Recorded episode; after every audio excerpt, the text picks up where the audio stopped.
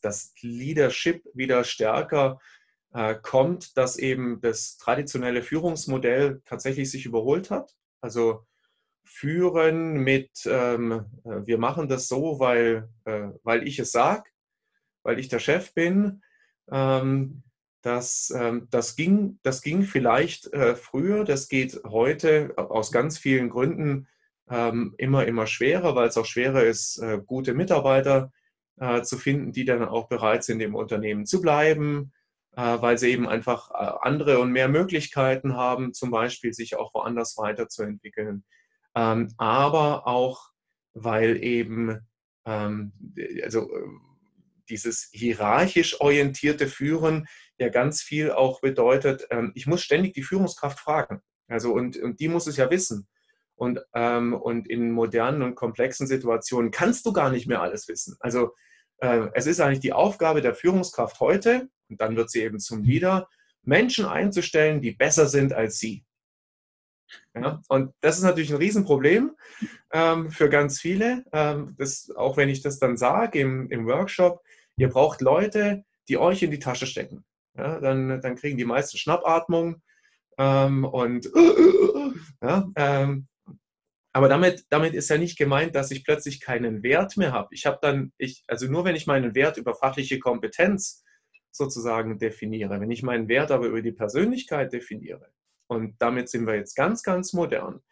Ähm, modernes Leadership wird eben, äh, wird eben tatsächlich eben wieder als genau dieses Führen mit Persönlichkeit, mit Nahbarkeit, mit Erreichbarkeit, ähm, mit auf Augenhöhe äh, in Verbindung gebracht und dann, ähm, dann gewinne ich eher, ähm, wenn ich Menschen in meinem Umfeld habe, die einfach besser sind als ich, ja, aber die ich trotzdem als Coach, jetzt nehmen wir diesen Begriff noch mit dazu, äh, Führungskraft als Coach dann auch gut führen kann, weil du musst ja jetzt auch, nehmen wir den Sport, du musst ja kein gigantischer Sprinter sein, ähm, um, einen, um einen gigantischen Sprinter zu trainieren. Ja, und den erfolgreich zu machen. Wenn du mehr äh, Vertrauen in, der, in, der, in die jeweilige Person äh, reingibst, dann wächst die ja selber an ihrer Aufgabe, wird immer, immer besser in dem, was sie tut und du profitierst ja letztendlich immer davon. Aber das hat natürlich auch, so wie du, wie du sagst, da muss man selber von seinem eigenen Ego auch loslassen können und sagen, der kann das besser wie ich und ich unterstütze ihn, dass er noch besser wird in dem, was er jetzt schon besser kann wie ich. Ne? Absolut. Absolut. Also, ähm, also im Idealfall sich fachlich überflüssig machen. Genau, finde ich, finde ich, genau, finde ich super, super, super Einwand. Äh, du bist, glaube ich, ein, ein Top-Leader, wenn du nicht unbedingt immer da sein musst und trotzdem alles immer besser läuft. Genau. Ich habe einen guten Bekannten. Richtig macht. Ich habe einen guten Bekannten, der ist da vielleicht ein super Beispiel dafür, äh, der sagt, ähm, mein also der ist Unternehmer. Mein Ziel ist es, mich in meinem Unternehmen überflüssig zu machen. Ja, und, und das, ist, das ist für mich das Sinnbild äh, überhaupt, ähm, weil ähm, wenn, wenn er jetzt grundsätzlich überflüssig ist, also natürlich kommt er dann trotzdem, ja, aber, aber wenn er grundsätzlich überflüssig ist, dann kann er sich ja genau darum kümmern, was es braucht, um die Menschen, äh, um die Weiterentwicklung der Menschen und um die Zukunft des Unternehmens. Ja, definitiv. Finde ich auch. Wenn man jetzt einfach nochmal so die, die Führungskultur anguckt, warum scheitern denn eigentlich so viele Leader und werden dann äh, relativ schnell ausgetauscht und die kommen einfach nicht weiter, die entwickeln sich nie weiter? Hast du da einen Grund, äh, warum so viele scheitern oder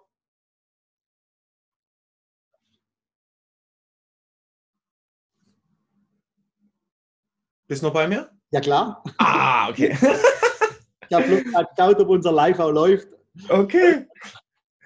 Ähm, also ich glaube ich glaub natürlich, ähm, also es ist wie immer, ähm, es gibt nicht einen Grund. Also es gibt nicht, äh, das ist der Grund, äh, woran irgendjemand scheitert. Ich glaube, ich glaube, das, ist so ein, das ist so ein Blumenstrauß von, äh, von Gründen. der fängt, fangen wir jetzt mal auf der ganz anderen Seite an, der fängt vielleicht im Unternehmen an. Ähm, das heißt, möglicherweise kommst du ähm, als, als begnadeter Leader, ähm, aber das muss nicht nur das Unternehmen sein, das kann jeder andere Kontext auch sein. Du kommst als begnadeter Leader und hast viele gute Ideen ähm, und dein Umfeld ist nicht bereit für deine Ideen.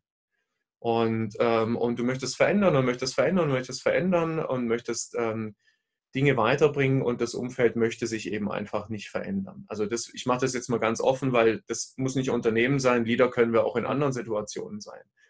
Ähm, und dann probierst du das äh, 10 Mal, 20 Mal, 100 Mal und irgendwann resignierst du dann eben ähm, und ähm, entweder gehst, ähm, das wäre dann noch die gute Variante, oder ähm, die traurige Variante wäre dann eben tatsächlich ähm, sich von, von diesem, äh, ja, haben wir schon immer so gemacht oder Veränderung wollen wir nicht oder was auch immer so assimilieren zu lassen und dann eben abzustumpfen. Das ist so das eine Extrem. Und das andere Extrem ist ähm, ähm, natürlich wieder die, also in Anführungsstrichen, die Persönlichkeit des Leaders. Ähm, und ähm, es fängt halt bei jedem, bei jedem selbst an. Und ich erlebe das, ich erinnere mich jetzt an einen Workshop, den ich vor knapp zwei Monaten hatte. Ich erlebe das eben auch ganz häufig, dass, ähm, dass Menschen ähm, zwar Führungskraft sind, aber eigentlich gar nicht Führungskraft sein wollen. Ähm, auch das wieder muss nicht unbedingt im Unternehmen sein, aber äh, irgendwie bist du eben zu einer Leitungsperson geworden.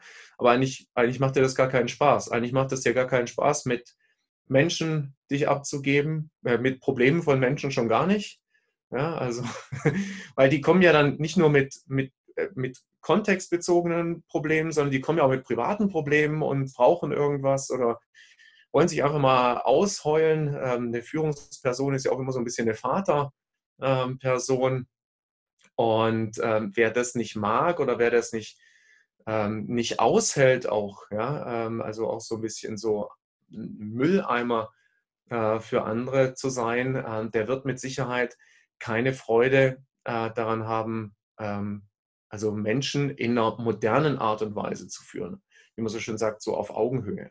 Ja, sehe ich auch so. Du hast gerade eben auch noch den, den Sport erwähnt. Ich finde, das ist immer so ein, so ein gutes Beispiel, wo man sieht, wie Führungskräfte äh, selber wachsen, wie die einfach ihre Kompetenzen weiterentwickeln und wie die dann immer erfolgreich sind über viele, viele, viele Jahre.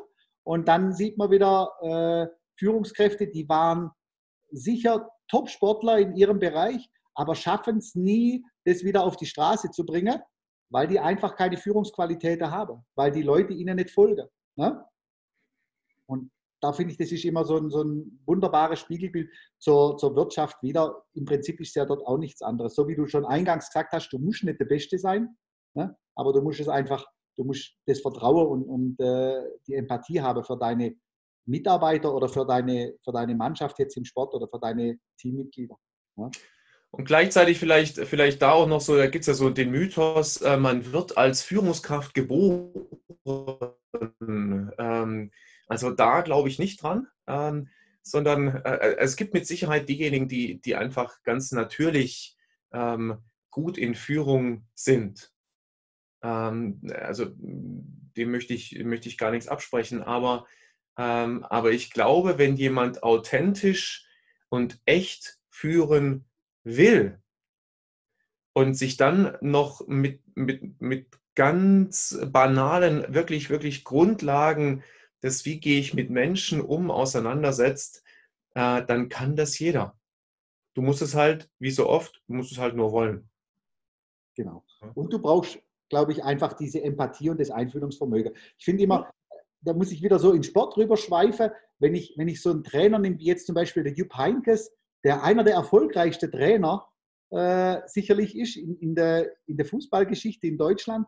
Und wenn man ihn dann mal anguckt mit seinem roten Kopf und wie er so verlege immer wirkt und so äh, überhaupt nicht selbstbewusst, wird man das bei ihm ja nie vermuten. Und trotzdem ist er ja so empathisch und so einfühlsam für seine Mitspieler und für seine Mannschaftskollegen äh, gewesen, dass er jedes Mal eine Mannschaft immer eigentlich das Optimum rausgeholt hat.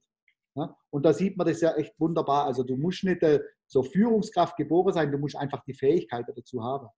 Ja, das wird ja auch gerne auch mal verwechselt. Also vielleicht, weil du es jetzt gerade sagst, ähm, Führungskraft wird ja, ähm, wird ja häufig dann auch mit Selbstdarsteller verwechselt. Ähm, das ist ja wieder was anderes. Also äh, jemand, der, jemand, der dann brillant auftreten kann und der, ähm, der also eine, eine, tolle Außenwirkung hat und, und alle ähm, runterlabern kann oder so, das ist ja auch keine ähm, gute Führungskraft in, in dem Sinn, sondern dann haben dann, also warum, ah, meine Mitarbeiter widersprechen mir nicht. Ähm, wenn ich das manchmal höre, dann sage ich mir auch, ja, die widersprechen dir nicht, weil sie es einfach aufgegeben haben. Ja? Ähm, wenn du dich nur selber sprechen hören willst, dann würde ich dir auch nicht widersprechen. Ja? Also ähm, das, da, ist, da ist so dieses, ähm, also Selbstdarsteller sind auch, äh, also die geborene Führungskraft in dem Sinn, ähm, da würde ich dann schon eher sagen, das sind, das sind wirklich die, ähm, die es aus dem Herzen wollen, die empathisch sind, so wie du es gesagt hast, und die eben ähm, vielleicht auch gar nicht im Vordergrund stehen müssen, ja, damit es ihnen gut geht, sondern die, die es total gut aushalten, ähm, dass alle anderen im Vordergrund stehen, die sich aber dann in den Vordergrund stellen, wenn halt ähm, sozusagen was schiefgegangen ist. Ja? Also dann stelle ich mich vor die Mannschaft. Genau. Aber solange es äh, super läuft, ähm, dann darf gerne die Mannschaft den Erfolg haben. Im Misserfolg die Verantwortung übernehmen, das ist, glaube ich, sehr, sehr wichtig. Ist sicherlich ganz, ganz schwierig, sowieso auch in der Wirtschaft. Wenn man dann sagt, das, was schief lief, das liegt an mir, habe ich zu verantworten, aber gerade da liegt dann am Ende der Erfolg. Jetzt Absolut. sind wir zum Sport gekommen und äh, ich kenne dich ja jetzt wirklich schon, schon länger und ich beobachte dich ja auch. Welchen Stellewert hat für dich Sport? Sport ist ähm, essentiell.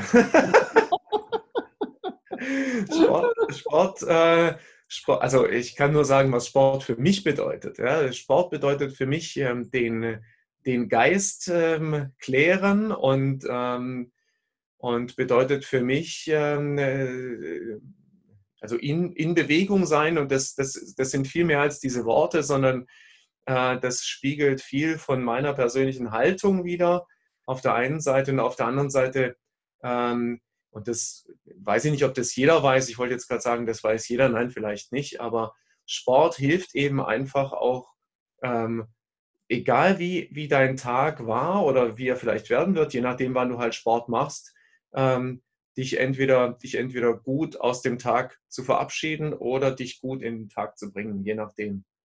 Ähm, äh, Im Zweifelsfall kann man auch zweimal am Tag Sport machen. Ähm. Immer bei dir, wenn du, du postest das ja auch oft, dass du schon morgens extrem früh ins Studio gehst. Ich glaube manchmal um sechs oder, oder gar noch früher, ich weiß es nicht. Aber um sechs habe ich dich ganz, ganz sicher schon ein paar Posts von dir gesehen. Äh, was, was treibt dich an, dass du so früh schon, schon losgehst. Dadurch habe ich mich so gefragt, macht er das, weil er einfach sagt, okay, dann habe ich es weg, so, so nach dem Motto Eat That Frog? Oder machst du einfach, weil du sagst, okay, dann habe ich einen besseren Drive für den ganzen Tag, dann bin ich besser aufgestellt? Oder was, was ist der Grund? Weil viele tun sich da ja extrem schwer zum sagen, okay, ich stehe jetzt eine Stunde oder so früher auf, um Sport zu treiben. Da sage ich, boah, ich liege lieber noch eine Stunde im Bett und drehe mich noch dreimal rum, da habe ich mehr davon, wie dass ich jetzt draußen rumhampel. Na klar, also äh, vielleicht, vielleicht das noch äh, von vornherein. Also wenn das Studio früher aufmachen wird, dann würde ich früher gehen. ähm, aber jetzt bin ich halt nun mal limitiert daran, ähm, erst um sechs zu gehen. Ähm, also das ist so das eine. Ähm, das andere ist, ähm, Sport ist ja, also die, dieses, dieses bisschen Sport, was man dann vielleicht so sieht, das ist ja nur ein, ein, ganz, ein ganz kleiner Teil. Ja? Ähm, also ich stehe ja deutlich früher auf und mein Tag fängt ja auch nicht sportlich an, sondern mein Tag fängt, äh, fängt an äh, mit Meditation ähm, und mit Tagebuchschreiben. Äh, das sind so die ersten, also wenn man jetzt sagen wollte, mit einer, mit einer Routine äh, und äh, Meditation und Tagebuchschreiben ist so der Anfang. Dann gehe ich in den Sport, ähm, weil das eben auch zu dieser äh, Routine gehört. Auch da vielleicht ähm, muss man es einordnen. Ich gehe maximal 30 Minuten in den Sport. Also das ist, ähm, das ist nicht eine Stunde dort verbringen, sondern das ist 30 Minuten extrem kompakt und äh, dann gehe ich auch schon wieder und dann ist diese Morgenroutine, die ist dann fertig. Und, ähm, und warum mache ich das? Ähm, also nicht, damit ich äh, kein schlechtes Gewissen haben muss oder so, sondern es ist, ähm, es sind, wenn es zusammenfasst, sind es zwei Stunden von diesem Tag, die absolut mir gehören. Ähm, und in denen ich ganz viele Dinge tun kann, ähm, die mir wichtig sind. Und da ist so dieses Nachdenken, also dieses äh, Tagebuchschreiben, ist mindestens genauso wichtig ähm, wie die Bewegung auch. Also da hast du mich ja mega inspiriert äh, mit, dem, mit dem Nachdenken, mit dem Tagebuchschreiben, äh, Tagesplanung und so weiter und, und auch das mit der Meditation. Auch äh, mein vorheriger Interview, Interviewgast, die Tanja, die hat mir auch immer erzählt, sie äh, macht viel Meditation. Das ist jetzt so was Neues, wo ich auf meiner Agenda habe. Ich möchte jetzt äh, in den nächsten ein, zwei Wochen möchte ich in die Meditation reinfinden. Ich habe ja immer so früher immer gesagt, Meditation, das braucht kein Mensch, ich sowieso nicht. Das ist irgendwas für die Shishi, aber nicht für mich. Aber ich glaube, das bringt schon, schon richtig, richtig, richtig viel. Äh, so erweitert sich halt auch so ein bisschen das Bewusstsein. Jetzt kommen wir zum Thema, das im Moment definitiv ja omnipräsent ist. Wir kommen gar nicht drum rum und ich komme auch nicht drum rum, dich ein bisschen zu diesem Thema zu fragen. Das ist die Corona-Krise. Was hat sich entsprechend bei dir getan, äh, nachdem diese Krise aufgepoppt ist? Äh, wie hast du das zu spüren bekommen oder kriegst du das gar nicht groß mit? Also ähm, wahrscheinlich sagt jeder von sich, ähm, dass, er am, am, dass er der Allerärmste ist in der Corona-Krise.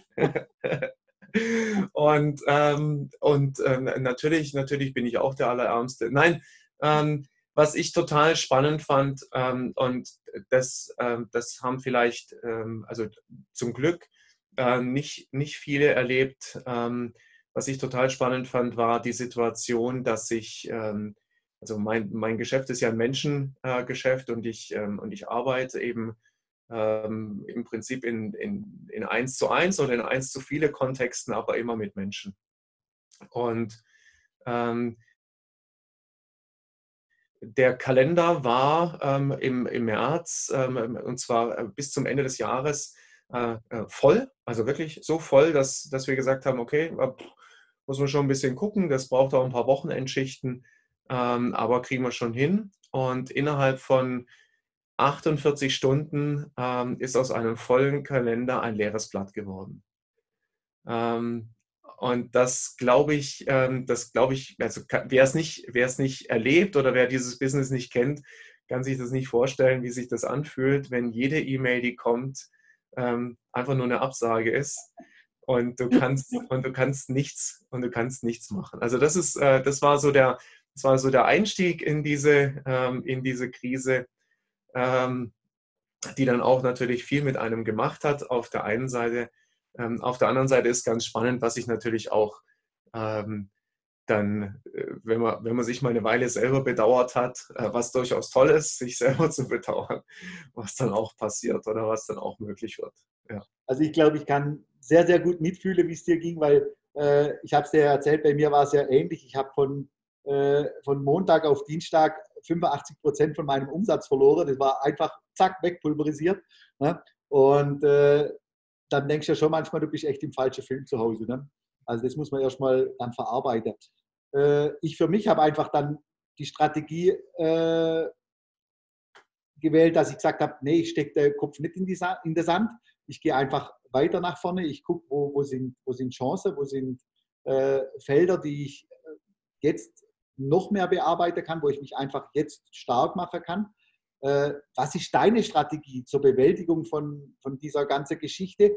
Äh, vielleicht noch so als, als Einwurf, wenn man, wenn man ja so die chinesische Schriftzeichen sieht, da bedeutet ja das Zeichen für Krise bedeutet ja im Chinesischen genau dasselbe wie Chance. Also das ist dasselbe Zeichen, wofür beides steht. Äh, wie siehst du das? Klar, also auf der einen Seite ähm, bin ich ja derjenige, der, äh, der normalerweise die Veränderung ins Unternehmen bringt. Ähm, da haben wir dich jetzt nicht gebraucht für die Veränderung. Jetzt, jetzt ist diese Veränderung vielleicht ein bisschen arg schnell. Also die Geschwindigkeit ist das, ähm, was, was im Prinzip das Extreme ist. Ähm, und auf der einen Seite arg schnell und auf der anderen Seite sehr radikal. Äh, also es ist eine, ein, ein radikaler Wandel ähm, in denen sich auch, glaube ich, ganz viele noch gar nicht gefunden haben, obwohl wir so tun, als hätten wir uns dort schon äh, gefunden oder hätten wir uns damit abgefunden.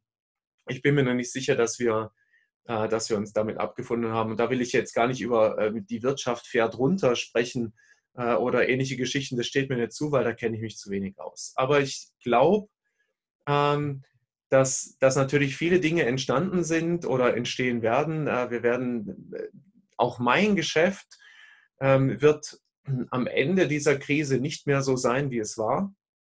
Wir werden, wir werden massives Digitalisieren erleben ähm, an, an unendlich vielen Stellen. Ähm, und das mögen manche gut finden, das mögen manche äh, nicht gut finden. Wir sehen es ja jetzt schon, wie viel ähm, gezoomt wird oder, äh, oder was auch immer. Also es passiert wahnsinnig viel. Und ich persönlich glaube zum Beispiel, dass sich das, äh, dass sich das Trainingsgeschäft auch wahnsinnig stark digitalisieren wird. Ja, also wir werden, wir werden mehr ähm, Online-Formate ähm, erleben, definitiv.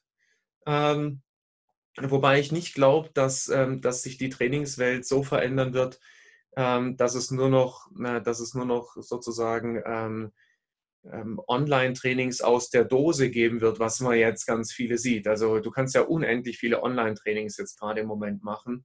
Ähm, daran glaube ich nicht, ähm, weil ähm, der Mensch wird immer ein soziales Wesen bleiben. Das war jetzt so eine, eine weitere Frage, wo ich mir aufgeschrieben habe, wenn man, wenn man so die, deine Branche sieht, die Beraterbranche, Coachingbranche, die liegt ja eigentlich total brach jetzt, da geht gar nichts, die ist ja wirklich auch am Boden. Äh, wie siehst du die Zukunft von, von der Branche? Was wird sich da ändern? Du hast ja schon angesprochen, es wird sich viel digitalisieren. Äh, wird sicherlich auch, auch noch andere Veränderungen geben oder wie siehst du das? Naja, also, es, also zum einen wird sich viel digitalisieren, ähm, einerseits, ähm, andererseits, ähm, also äh, muss ich jetzt so mit so einem äh, Lächeln sagen, äh, ups, Überraschung. Ähm, äh, keine Überraschung. also jetzt, ähm, ich habe vor, ich habe vor fünf Jahren an einem Buch mitgeschrieben, äh, das sich mit dem Thema Weiterbildung beschäftigt hat. Und dort, dort war mein Beitrag schon das Thema ähm, digitales Lernen. Ähm, das, das, das, Problem, das, Problem ist eher, das Problem ist eher, dass es bisher eben äh, so einfach war, ähm, eben nicht ins digitale Lernen ähm, einzusteigen oder dass es viele gute Gründe gab. Heute gibt es viele gute Gründe, ins digitale Lernen zu gehen. Und ich glaube, so wird es auch bleiben. Also man sieht es ja an mir, ähm, wenn wir nachher fertig sind. Ähm, äh, heute ist hier so äh, Filmstudio sozusagen. Also dann, dann werden wir halt ähm, weiter, deswegen auch der Hintergrund, ähm, dann, werden wir, dann werden wir auch weiter ähm, Online-Videos ähm, aufnehmen, eben für bestimmte Kurssequenzen oder für bestimmte Inhalte ähm, die dann irgendwann mal ähm, mit, mit Live-Trainings kombiniert werden. Also wie glaube ich, dass es weitergeht? Ich glaube, dass es so weitergeht, ähm, dass, dass, wir, dass wir bestimmte Themen in den Online-Bereich auslagern werden. Alles, was, was mit Wissensaufbau zu tun hat. Und dass wir uns treffen werden, um als, ähm, um als sozusagen wissensschlaue Menschen uns über den Transfer zu unterhalten. Wir werden uns nicht mehr treffen, um Zeit damit zu verbrauchen, ähm, gemeinsam Wissen zu pauken. Also das wird anders gehen. Das wird, das wird ähm, on demand gehen, das wird zu einer Zeit gehen, zu der äh, jeder das will. Ähm, mit ganz, also Wissen, Aufbau oder Lernen, ähm, auch im Unternehmen, wird viel mit Selbstverantwortung zu tun haben. Viel, viel mehr. Sehe ich auch so. Auch gerade schulisch, im schulischen Bereich, Studiebereich und, und da wird sich über diese Geschichte jetzt ganz, ganz viel ändern. Ja?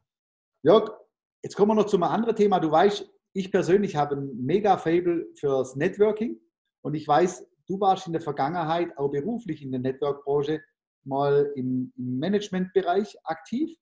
Ja?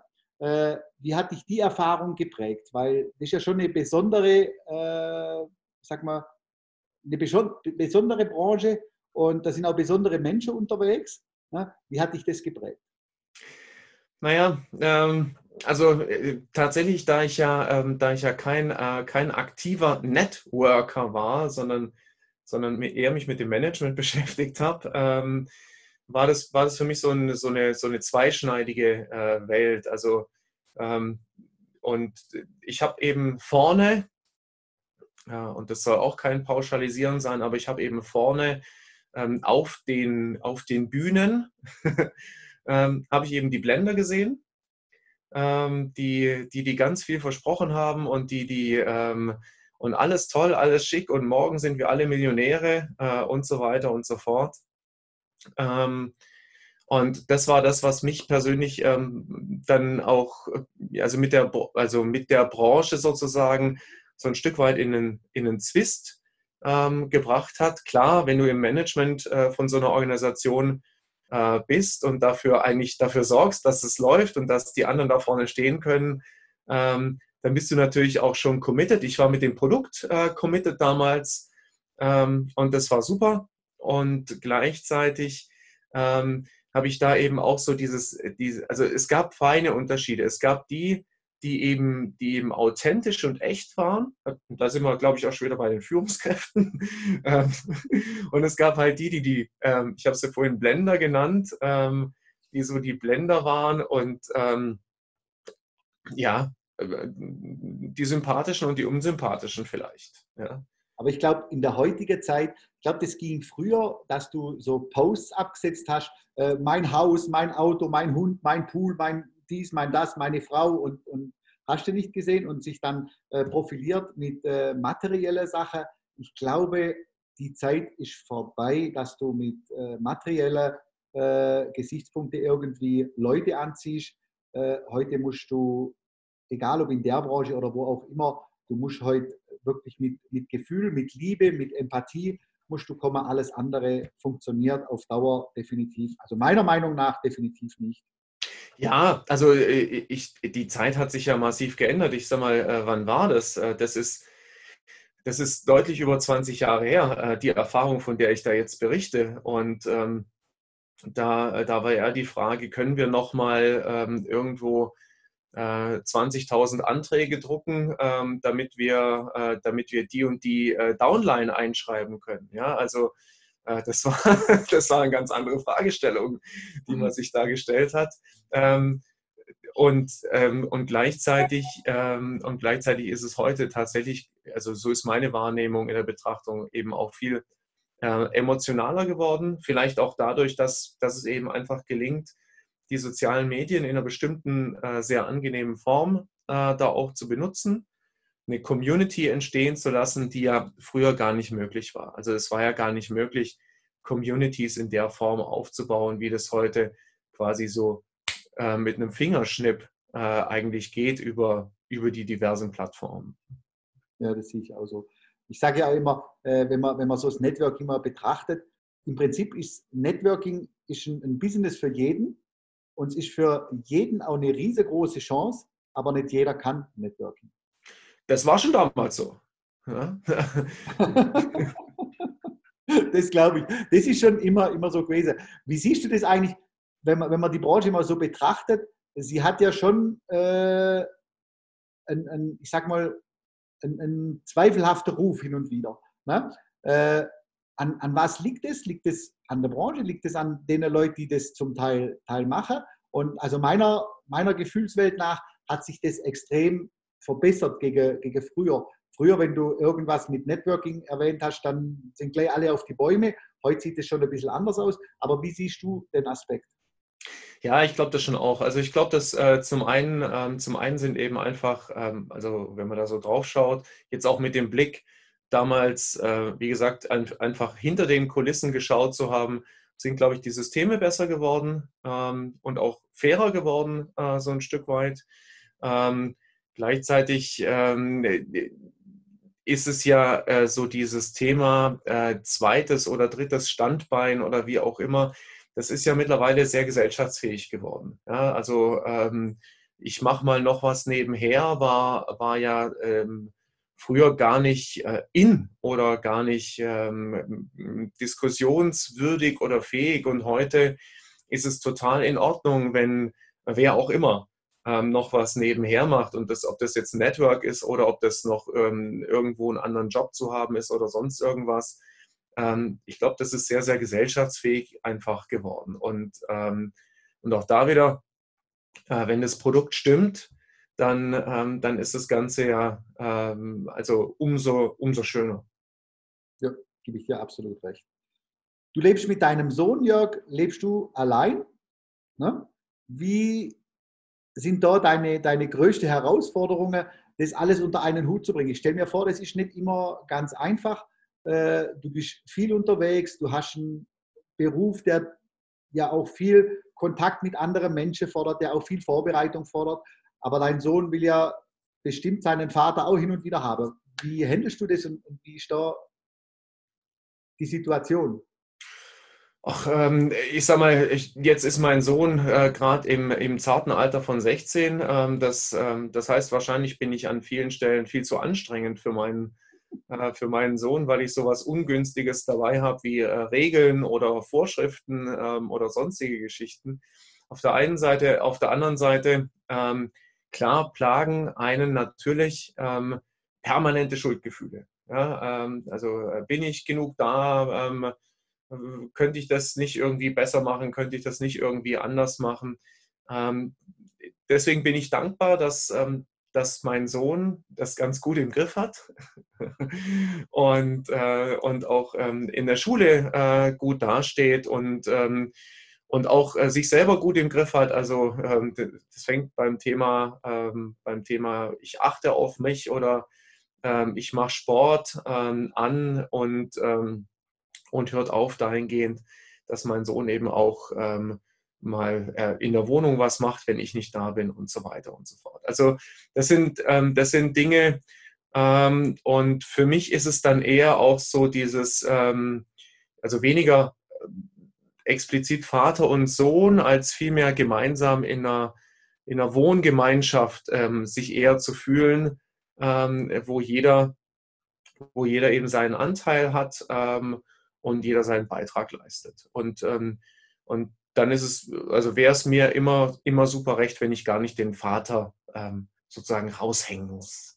Haben wir ja wieder schön einen Bogen spannen zum Leadership, zu Führungskräfte. Auch dort ist es ja so, äh, wenn, wenn, das, wenn die alle auf einer Ebene sind, ne, klar muss man Regeln vorgeben, hast du gerade gesagt, es muss bestimmte Regeln geben, aber wenn, wenn man auf einer Ebene ist und man ist sozusagen in Anführungsstrichen, man ist befreundet, man sind man, man sind, es ist eine Gemeinschaft, es ist eine Freundschaft da, dann ist das äh, wesentlich effektiver und wesentlich schöner und viel entspannter. Und so wird es ja auch bei euch entsprechend sein. Ihr seid ja wie Freunde, so wie du ja gesagt hast, ne? eher wie, wie Vater und Sohn, so wie, wie früher, so hierarchisch äh, dargestellt. Der Vater sagt, da geht es lang und der Sohn folgt und widerspricht nicht und so weiter.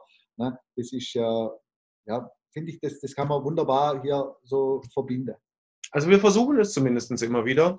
Und manchmal ähm, sind wir auch ganz klar in der Hierarchiesituation. das haben wir in der Firma auch hin und wieder. Manchmal muss man auch sagen, sorry, äh, so ist die Regel und so müsst ihr, müsst ihr einfach gehen. Ne? genau. Was ist für dich, so ich habe noch, noch zwei, drei Fragen so zum Schluss, was ist für dich der Schlüssel zum äh, privaten beruflichen Erfolg und zum privaten und beruflichen Glück? Also der Schlüssel ist ähm, Folge deiner Leidenschaft. Ähm, das hört sich jetzt wieder so an. ähm, aber, ähm, aber wenn, ich, wenn ich darauf zurückschaue, also wann war ich bisher am glücklichsten? Ähm, die glücklichsten Momente, ob beruflich oder privat, äh, hatte ich immer dann, wenn ich meiner Leidenschaft gefolgt bin. Ja, ob das im Sport ist, ähm, oder ob das, ähm, ob das beruflich ist. Und dann kann es auch, auch da in beiden Fällen super anstrengend sein ähm, und mit super viel Aufwand verbunden sein. Aber wenn ich es dann eben als schön erlebe oder als wertvoll, ähm, dann, äh, dann ist es nicht schlimm, auch mal ähm, nicht genug geschlafen zu haben oder, oder nicht ausgeruht zu sein oder, oder, oder, äh, wenn man dann eben einfach sagt, oh, das ist jetzt gerade so geil, ich möchte gerade gar nichts anderes machen. Ja, ist ja von mir so ein Motto, ich, ich be better und das äh, passt ja einfach da dazu. Das ist einfach so, wenn man, wenn man nach dem Motto lebt, dann, dann geht es einem einfach besser. Ja. Äh, wie wichtig ist für dich das Materielle, also Geld, Ansehen und so weiter, wie wichtig ist das für dich? Ah, das wäre wahrscheinlich super, wenn mir das wichtiger wäre. Ähm dann wäre ich bestimmt schon, dann wäre ich bestimmt schon, ähm, äh, schon viel, viel ähm, äh, materiell erfolgreicher. Tatsächlich ist mir das gar nicht so wichtig, ähm, sondern mir ist es, ähm, mir ist tatsächlich äh, so dieses, ähm, also äh, mache ich mit meiner Zeit ähm, was das, das, das schön für mich ist. Ja, und das mögen andere, mögen das weder verstehen äh, noch nachvollziehen können. Ähm, das ist ja auch, also das bringt ja auch der Job manchmal mit sich, ähm, auch mal 18 Stunden Tage zu haben. Ja, und dann ähm, für viele ist der Tag, der normale Tag ja nach äh, spätestens acht Stunden vorbei. Für mich kann es sein, dass, äh, dass am Ende von einem normalen Arbeitstag noch eine riesen Distanz zu überwinden ist, dass dann im Hotel noch Büroarbeit zu machen ist oder ähnliches. Und trotzdem erlebe ich es als ein reicheres und als ein besseres Leben, als wie wenn ich um, keine Ahnung, um 17 Uhr ähm, gehen würde, abstempeln würde und, ähm, und dann ähm, ja vielleicht mich von, von 7 bis 17 Uhr oder wie, wie lange auch immer gefragt hätte, was mache ich hier. Das ist, finde ich, muss ich jetzt nochmal einen Schlenker machen. Das ist doch oft so bei Führungskräften, die müssen natürlich schon auch bereit sein, viel zu geben und nicht nur zu nehmen. Ne? Und so wie du jetzt auch sagst, man muss halt einfach auch bereit sein, mal von seiner Zeit oder von seinem finanziellen Aspekt was zu geben und dann geht es einfach in dem Projekt, das man entwickelt, geht es einfach weiter. Da habe ich das Buch gelesen von Lacoca, wo er äh, entsprechend Chef war von, von Chrysler, der ja, äh, ich glaube, über ein Jahr hat er auf seine komplette Bezüge und alles verzichtet, nur um das Ziel zu erreichen, dass er Chrysler wieder dahin bringt, wo er sie hinhaben wollte. Und äh, das ist einfach, glaube ich, auch so eine Eigenschaft, die man haben muss als Führungskraft, dass man auch mal bereit ist zu verzichten ne? und nicht Absolut. zu nehmen. Absolut. Und das, ähm, das kann man ja auch als äh, Selbstführungskraft so machen. Also es kann ja jeder für sich selber machen. Ähm, und die, die dann halt bereit sind, auf irgendwas zu verzichten oder dann vielleicht auch irgendwas äh, Anstrengendes zu machen, das, äh, also bleib auch in der Sportanalogie, äh, die kommen halt nach, nach vorne oder die, also es muss nicht jeder Weltmeister werden, aber die kommen auch für sich nach vorne und die, die halt ähm, dann aufhören, wenn es anstrengend ist oder wenn es gerade keinen Spaß macht oder äh, wenn sonst irgendwas dazwischen kommt, ähm, die kommen halt, die kommen halt nicht nach vorne. Ganz genau. Abschließend so stelle ich eigentlich immer jedem Interviewgast äh, die Frage, wenn du die Möglichkeit hättest, drei Wünsche zu äußern, was wäre das? Ähm, in der aktuellen Zeit oder grundsätzlich? Kannst du auswählen. ich glaube jetzt nicht, dass die so wahnsinnig divergent sind. Ähm, ich, hätte, ich, hätte jetzt, ich hätte jetzt einfach äh, so für, äh, für uns alle, hätte ich ähm, ein, aus aktuellem Anlass, hätte ich vielleicht noch einen anderen Wunsch. Aber wenn ich jetzt ganz bei mir bin und alles ist schön, ähm, dann würde ich mir, dann würde ich mir wünschen, ähm, so gut es geht, immer gesund zu sein also ich wünsche mir das jetzt äh, tatsächlich äh, für mich, bin da ganz egoistisch ähm, an der Stelle, ähm, würde mir wünschen, äh, für mein Umfeld ähm, eine Bereicherung äh, sein zu können ähm, und möchte, ähm, möchte gerne, äh, wenn ich am, das ist so der dritte Wunsch, wenn ich am Ende meiner Tage äh, mal auf einer Bank sitze und auf mein Leben zurückschaue, äh, dann möchte ich ähm, alt und tattrig sagen können, es war ein gutes Leben.